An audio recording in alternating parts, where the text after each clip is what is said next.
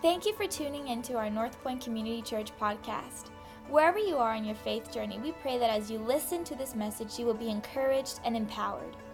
If you would like more information about our community, visit our website at ncc.team.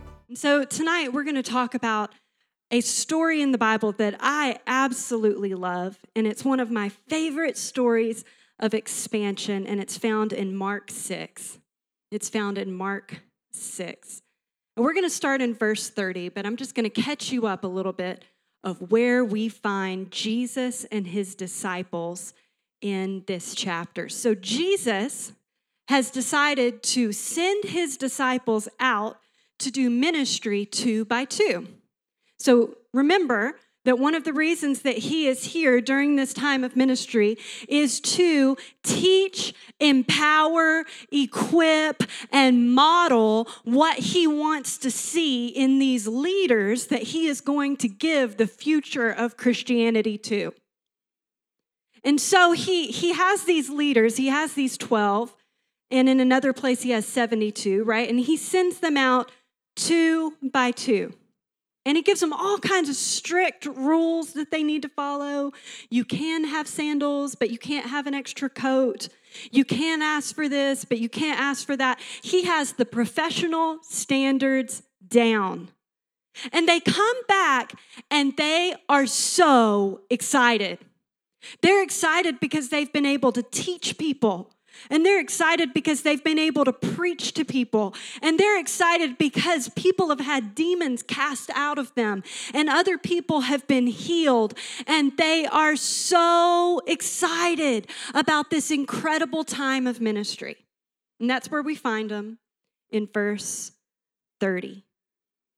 The apostles returned to Jesus from their ministry tour and told them all told him all they had done and taught. Then Jesus said, "Let's go off by ourselves to a quiet place and rest a while." He said this because there were so many people coming and going that Jesus and his apostles didn't even have time to eat. That's really busy, right? They didn't even have time to eat. So they left by boat for a quiet place where they could be alone. Can you imagine how excited they were when they got on the boat? They're like, man, we just got back from the ministry tour. We were, you know, we were on tour and we did this ministry thing and we did it just the way Jesus told us to. And it was amazing. And now Jesus is saying that we get to go on a ministry tour post party retreat. Just us and Jesus.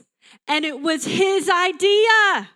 He just wants to be with us. You know, we're just going to get to rest. We're going to get to eat. Man, Peter, you're going to get to cook some fish. It's going to be amazing. And that's the mentality they have right now. They left by boat for a quiet place where they could be alone. They had a plan. But many people recognized them and saw them leaving. And people from many towns ran ahead along the shore and got there ahead of them. Hmm. the first thing I want to say is that expansion will require a new plan. Expansion will require a new plan. Here, Jesus and his disciples, they have a plan. We did the ministry tour. Now it is time for rest. We did the busy. Now it is time for us to be able to slow down. And let me say, I am for rest. I believe in rest. I believe in the rhythms of life.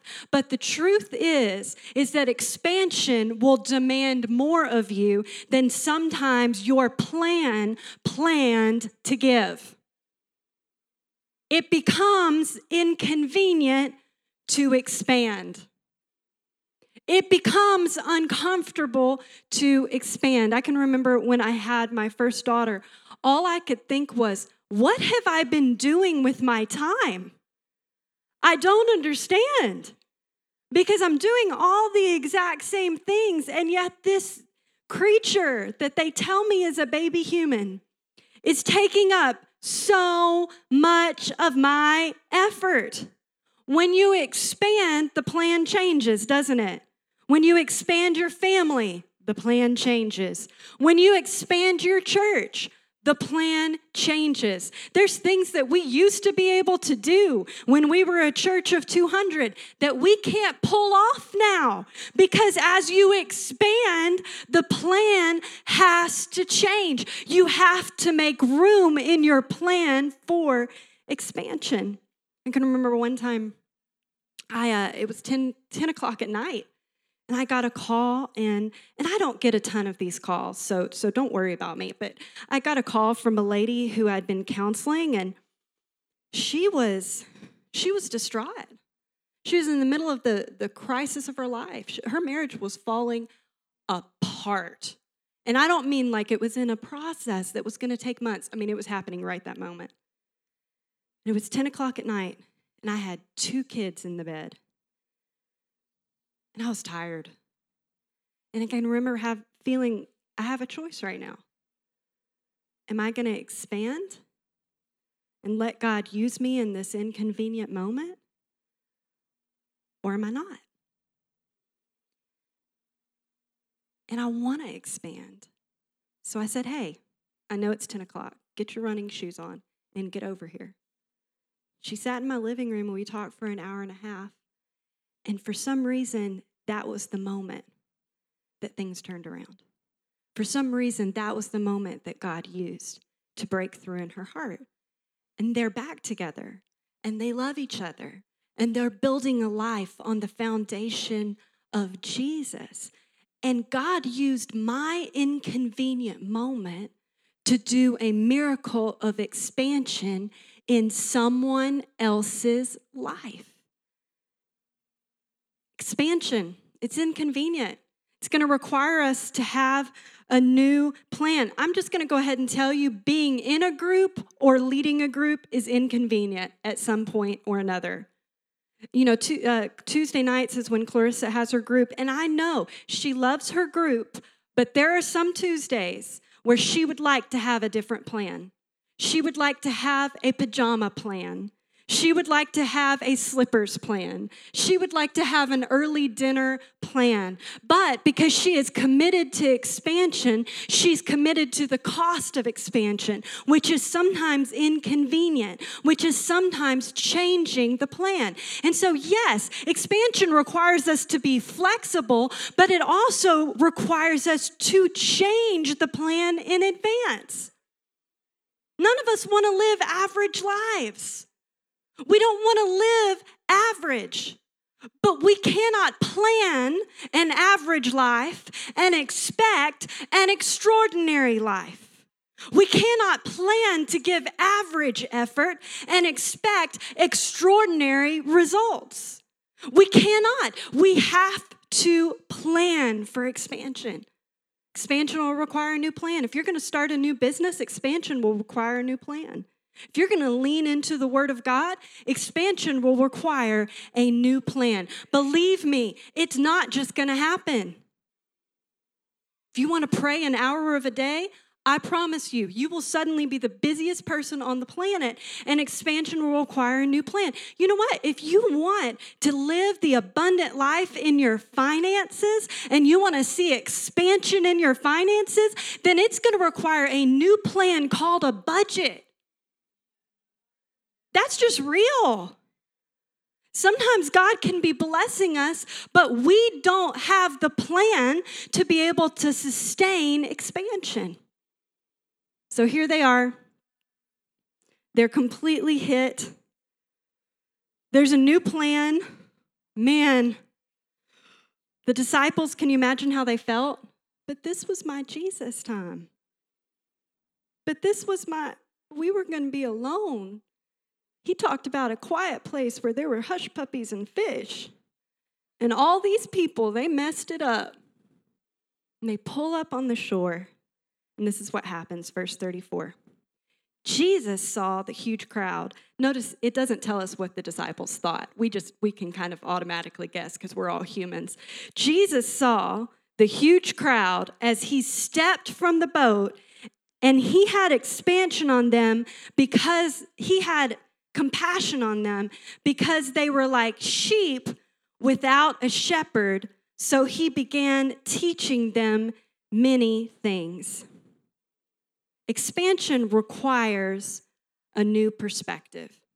So, expansion is going to require a new plan. I'm going to have to be more flexible than I wanted to be. I'm going to have to plan in more different ways than I expected. I'm going to have to plan inconvenience into my life. But it also is going to require a new perspective. And I want us to see what Jesus saw here because Jesus didn't see the crowd as an inconvenience. Jesus didn't see the crowd even as an opportunity. Sometimes we don't see people as inconveniences, but somehow we see them as opportunities to show how expanded we are, to show how re- Do you see what I'm saying? But that's not how Jesus saw them. Jesus saw the actual needs of the crowd and he responded to those needs. He saw the needs of the crowd and he responded with compassion. How do we see the needs of the people in our life? You know, a great way to find out how many friends you actually have is to need something. It's just true, isn't it? It's a great way because there's something off putting about having somebody in your life who needs something, who needs you to actually show up, who needs you to actually fill in a gap, who needs you to bring a meal, who needs you to come sit with a crying baby for two hours so they can get a little bit of rest, who needs you to mow a lawn because they had surgery, who needs you to do grocery run, who needs you to show up there's something off putting about it on a personal level, but let's talk about it when it's not your friend. Sometimes we have a hard time replying with compassion when it is our friend. Can we just be real? I mean, we have all had these issues. It's not just you, believe me. There's like three people in here who are like, don't look at me, don't look at me, don't look at me. It's everybody. It's hard. How do we see the people who are closest to us that have a need? But how do we see the people we don't know who have a need? Do we instantly think they deserve it? They didn't plan well enough?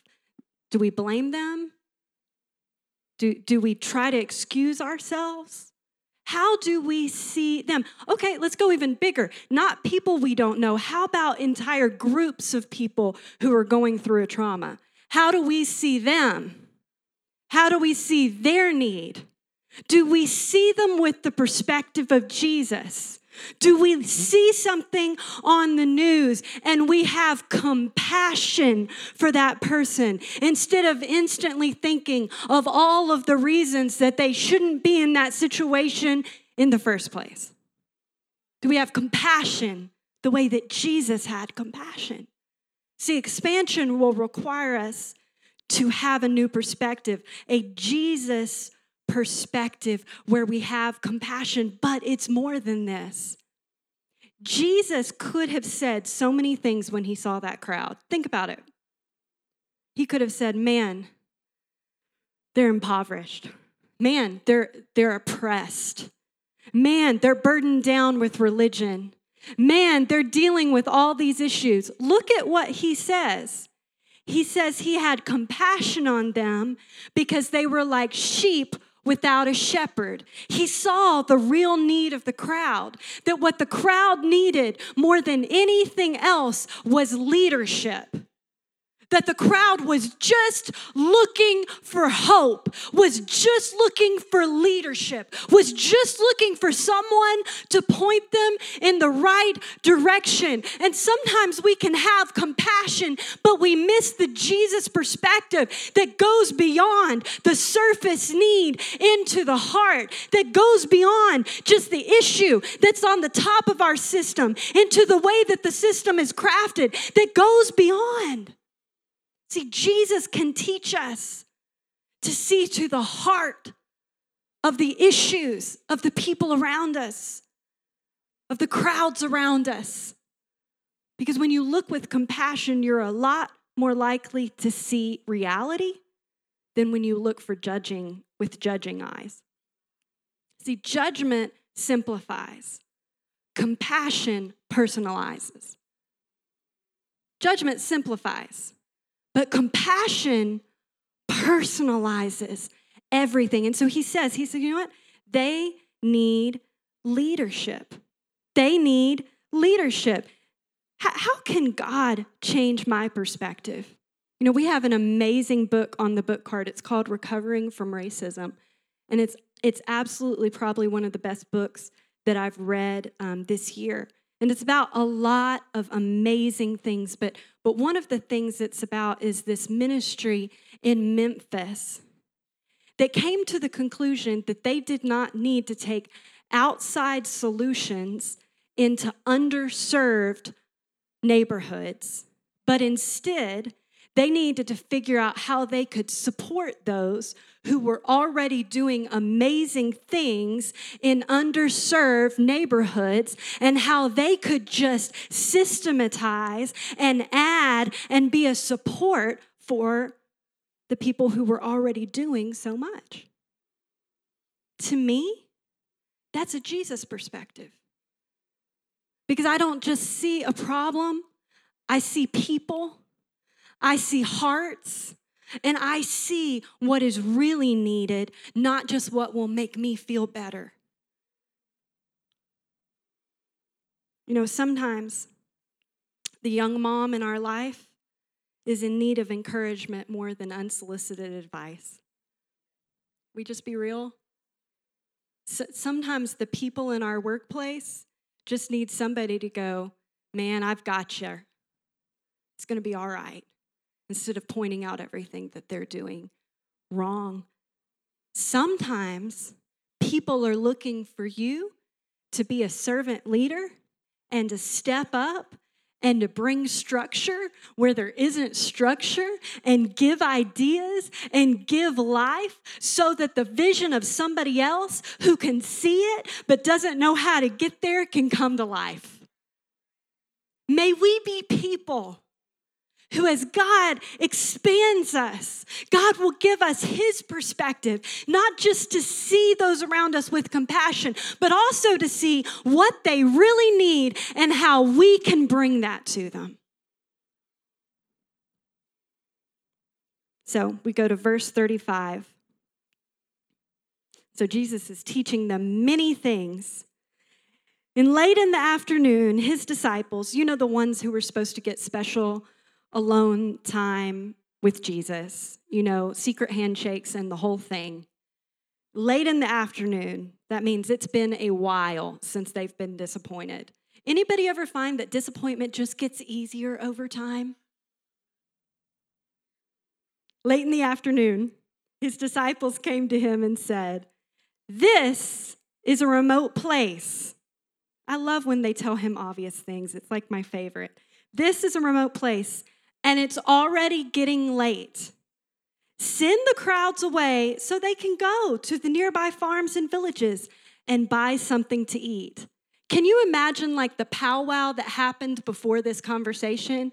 Like, John, look, you know you're his favorite. So, look, why don't you tell Jesus that it's late? And, and Peter's like, but I want the crowds gone, man. We were supposed to have quiet time and it was going to be great and we were going to sing on the beach. And, you know, they're just like, okay, be quiet, Peter. You never make anything better. John, seriously, though, can you talk to Jesus? Can we get rid of the crowds? And they're like, well, we're not going to get rid of the crowds by saying we want to get rid of the crowds.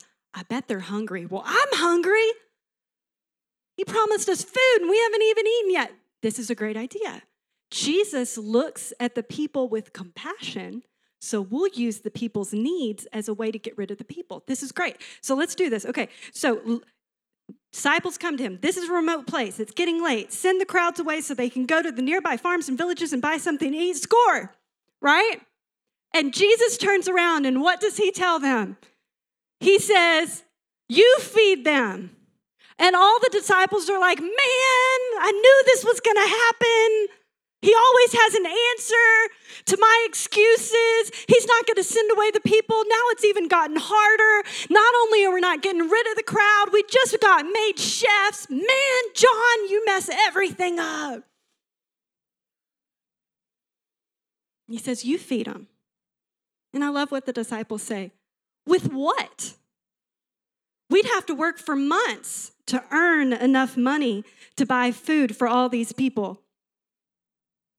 He doesn't even argue with them. How much bread do you have? He asked. Go and find out. In other words, you don't even know what you have. They came back and reported We have five loaves of bread and two fish. Then Jesus told the disciples to have the people sit down in groups on the green grass. So they sat down in groups of 50 or 100. Jesus took the five loaves and the two fish, looked up towards heaven, and blessed them. Then, breaking the loaves into pieces, he kept giving the bread to the disciples so they could distribute it to the people. He also divided the fish for everyone to share. They all ate as much as they wanted, and afterward, the disciples picked up 12 baskets of leftover bread and fish, a total of 5,000 men and their families were fed.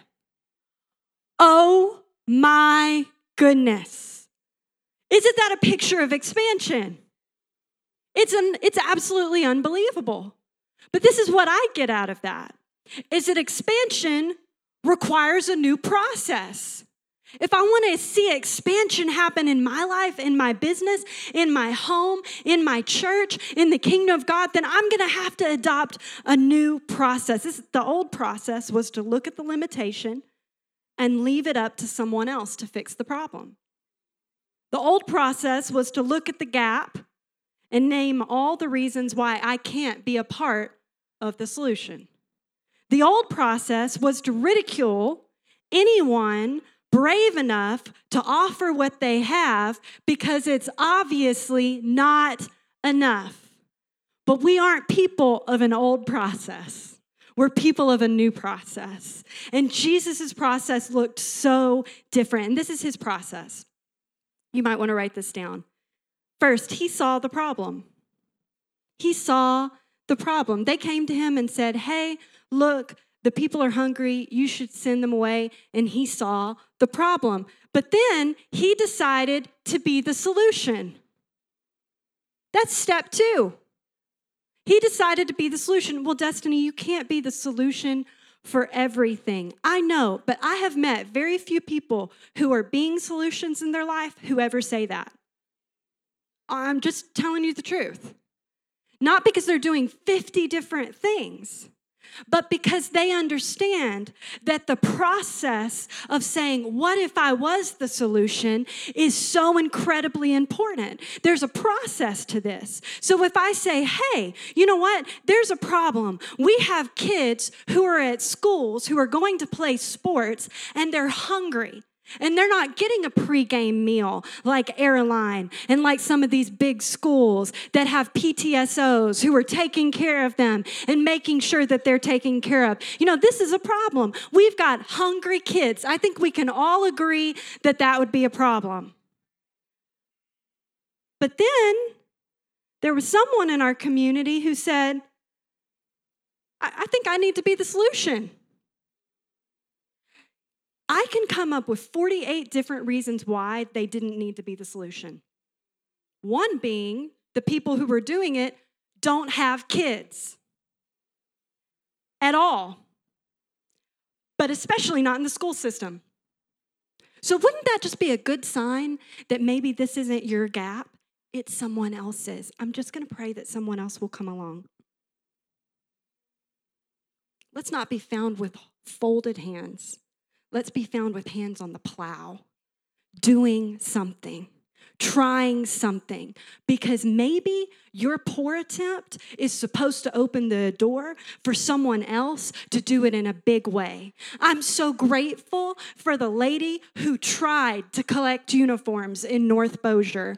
I am so thankful for her. I'm so thankful that she did her absolute dead level best to make it happen because if she hadn't and she had not shown us the gap and she had not shown us an opportunity, then today we couldn't stand here and say, over the last six years, we've given around 6,000 uniforms to kids in need. That door didn't open because we suddenly had an angel come in and show us the way. It was because somebody understood a Jesus process and they saw a need and said, you know what? I'll be the solution. I'll go first. And if I fail, then maybe I'll open the door for somebody else.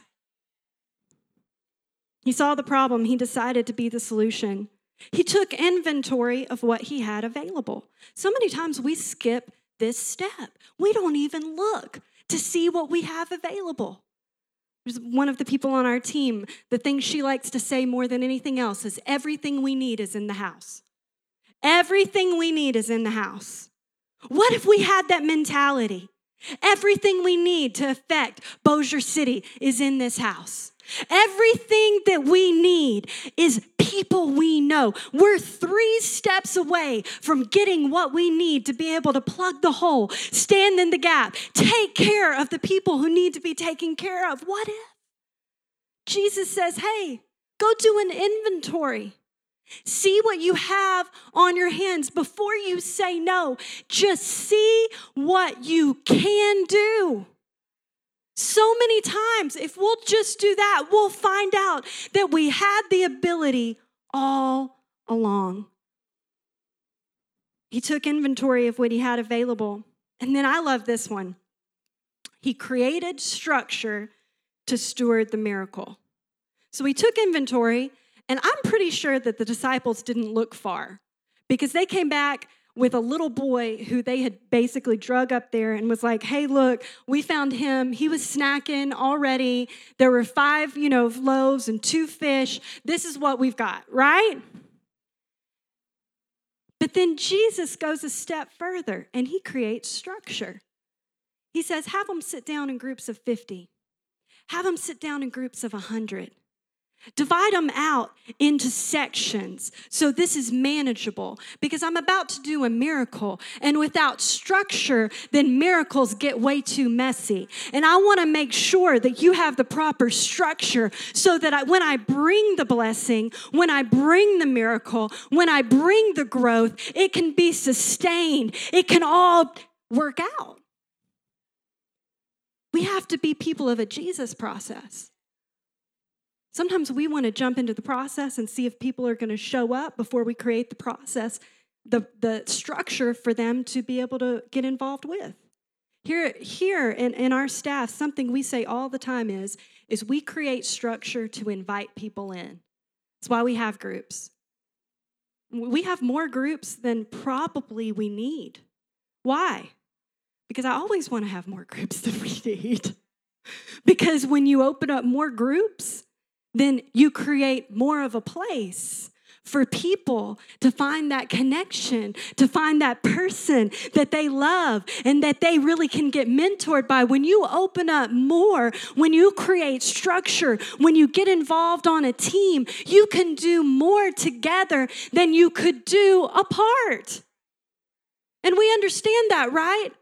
I mean, we would think it was crazy if football players were out there and they were just like, you know, I don't feel like I need to do this play. I just need to run. I'm feeling running right now. That's going to be effective. I just, I feel, I feel running. Can we be real? Do we sometimes do that? Sometimes we don't join a team and run together, understanding that together we are better, that together we can do more, that together we can really make a dent in this thing. And we just go, ah, I feel today I'm going rogue. It's not a control thing, it's team thing. It's a get involved in some structure, to build some structure around your dreams. How about come and join a team Learn how to be a captain, learn how to be a coach, learn how to be a director, so that when God does open the door for you to lead your thing, you have the experience and the tools necessary to make it blow up into what God always intended for it to be. Right? That's what Jesus did here. He, he created structure. I love it. I think it's so beautiful. And then he prayed for God to fill in the gaps. Can you imagine? He has the five loaves and the two fish. Everybody's sitting expectantly in their groups of 50 or 100. Everybody's organized, the structure's all there. And Jesus starts to pray. And he invites God into the midst of their gap. And he says, We've done all we can do. God, we saw the issue and we, yep, we volunteered. We said us and we we did an inventory and we sectioned it all off and we created great structure. But now you're going to have to do what only you can do. You're going to have to fill in the gaps. You're going to have to take care of what we can't take care of ourselves. And scholars call this a double miracle. Okay? The first miracle is Jesus took a little and made it go a long way. Right? But hear me, and this doesn't this doesn't um, take away from the first miracle. But this is what scholars tell us is the second miracle is that people more than likely shared what they had. Because more than likely, the little boy who had the lunch was not the only responsible person in the crowd. More than likely, there were other people in that crowd of 5,000 who had a little packet of food that they had tucked very nicely into their robe and weren't talking about. More than likely, there was some mama who had made sure that there was a nice apron of stuff for her kids, but she wasn't going to open it up while all these other people were around. And Jesus does a double miracle. And this is the thing is I love that Jesus is always doing double miracles. Not only does he do the supernatural and provide what we need, but he also motivates us to be generous with what we already have so that when our natural and his supernatural collide, there is more than enough and there is expansion. And that's the Jesus process.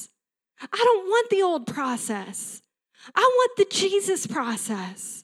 I want to be excited about seeing the gaps in our community and leaning in until I find somebody who's already doing it well. And I can just jump right into their structure and jump right behind them and walk with them in what God's called them to do. I love the Jesus process because it leads to miracles.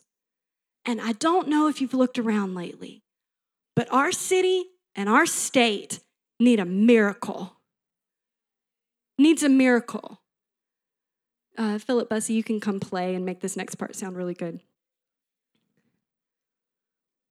But um, Johannes Amritzer, who, who's an amazing preacher who actually is going to be coming in November, and He's, he's amazing. Yes, I know those of you who know him are very excited. I just announced that. I just realized that. Don't tell Philip. Okay, but he's coming in November. He's going to want to announce it. Act surprised. And um, he's coming in November. And uh, last fall, we took him on a tour of our state. And uh, he called us about halfway through the tier, tour. And he said, um, you know, Philip and Destiny, I am just so enjoying this this trip. And i'm like well of course it's louisiana. It's great food. We don't have good roads or good government or good schools but we have great food. And we sent you down to south louisiana so you should be enjoying it. Tell me more. But anyway he said um i'm falling in love with your broken state.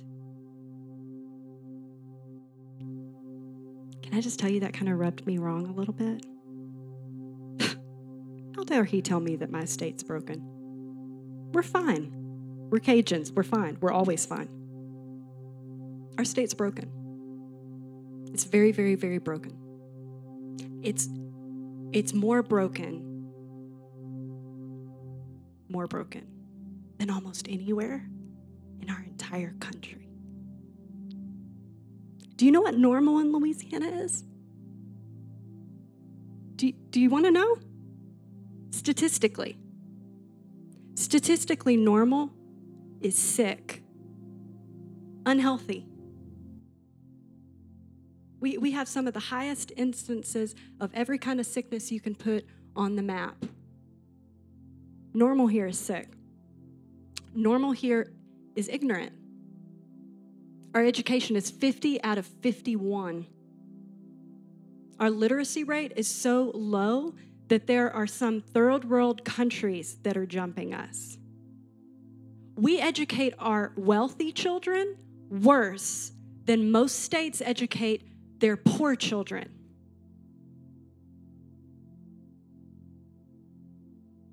This is statistics. That, that's normal. Normal is sick, normal is ignorant, and normal is poor. We have so many people living below the poverty line that honestly, I don't feel like we even talk about it anymore. It's just the norm. And people quote scriptures out of context, like you will always have the poor with you, as though that makes it okay for our neighbor not to be able to feed their child. Have we lost our minds? Can we be like this Jesus? The Jesus who came from heaven to earth, who spent 30 years just, just being with people, spent three years seeing them, loving them, teaching them, giving them what they needed, healing them, taking care of all of their issues, and yes, feeding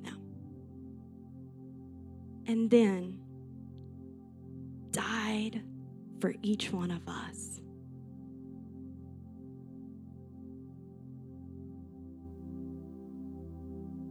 You know, we can buy into the lies that the enemy tells us. We can buy into the lie that we have to earn it. We can buy into all these, but sometimes we can also buy into the lie that we deserve to see our potential through all the way to the end and that our life is too valuable to be sacrificed for our neighbor.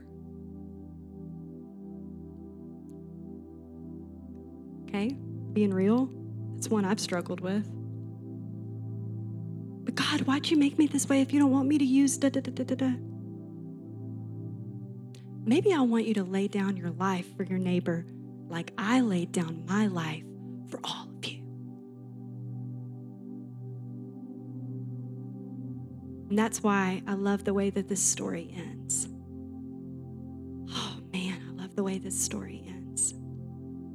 Because you know what Jesus does?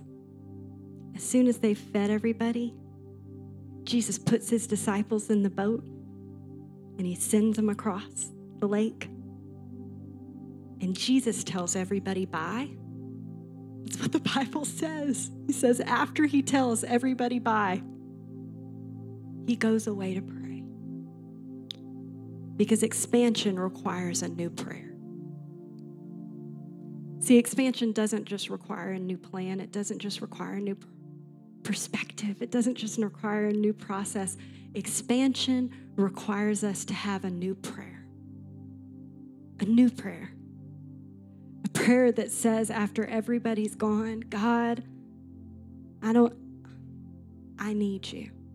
If Jesus needed communion with Father God while he was on earth, and we believe that he was God and man, how much more do we need communion with him if we're going to walk out his plan?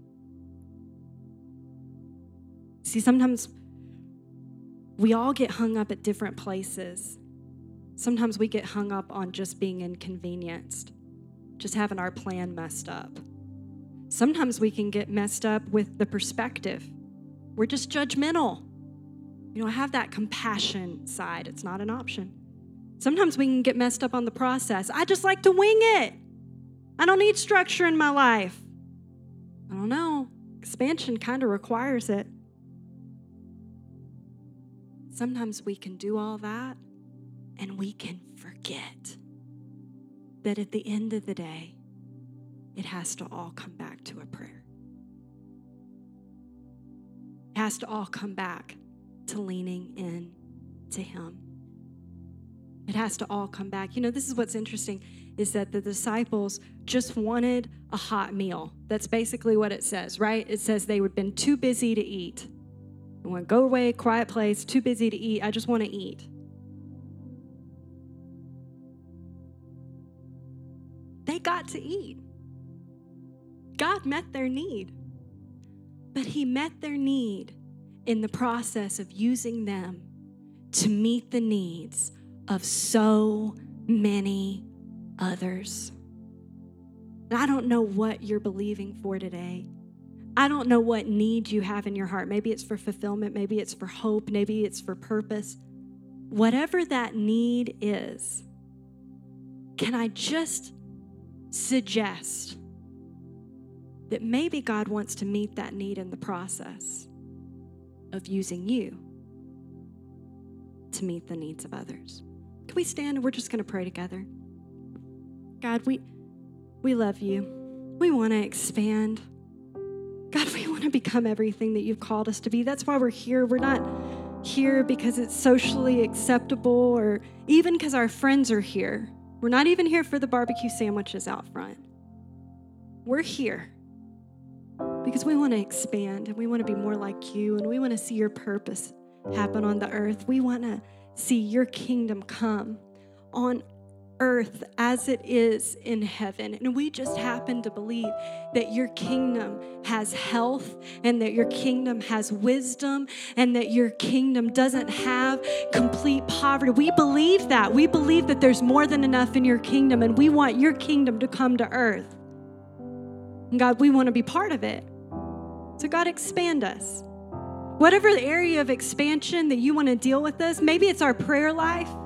Maybe we're willing to do all the things, but we don't take the time to get alone with you and to get recharged and to thank you for what you've done and to get more of your perspective and to get more of your strength. Maybe it's that. Maybe it starts at the beginning.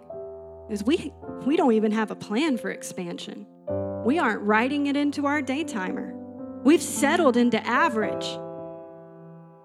God, let us be people who let you change us so you can stretch us and expand us to be all you've called us to be. God, I thank you for the people in this room. I thank you for the champions in this room who really believe that they can make a difference. God, for those who walked in and honestly they're just hanging on by a thread, I pray that they would be encouraged to know, encouraged to know that there's more that there's more than just survival, that you have called us to thrive and to live on purpose every day. God, encourage our hearts. Allow us to lean into you. And God, we pray for our, our broken city and our broken state. Use us as your hands and your feet to make a difference here. Let the next generation not inherit the same situation that we have. Let us make a difference. Here at North Point Community Church, we believe in creating Christ centered, culture changing community through the message of Jesus Christ. Thank you so much for your support. If you would like more information, you can visit our website at ncc.team or follow us on any social media platform at CC North Point.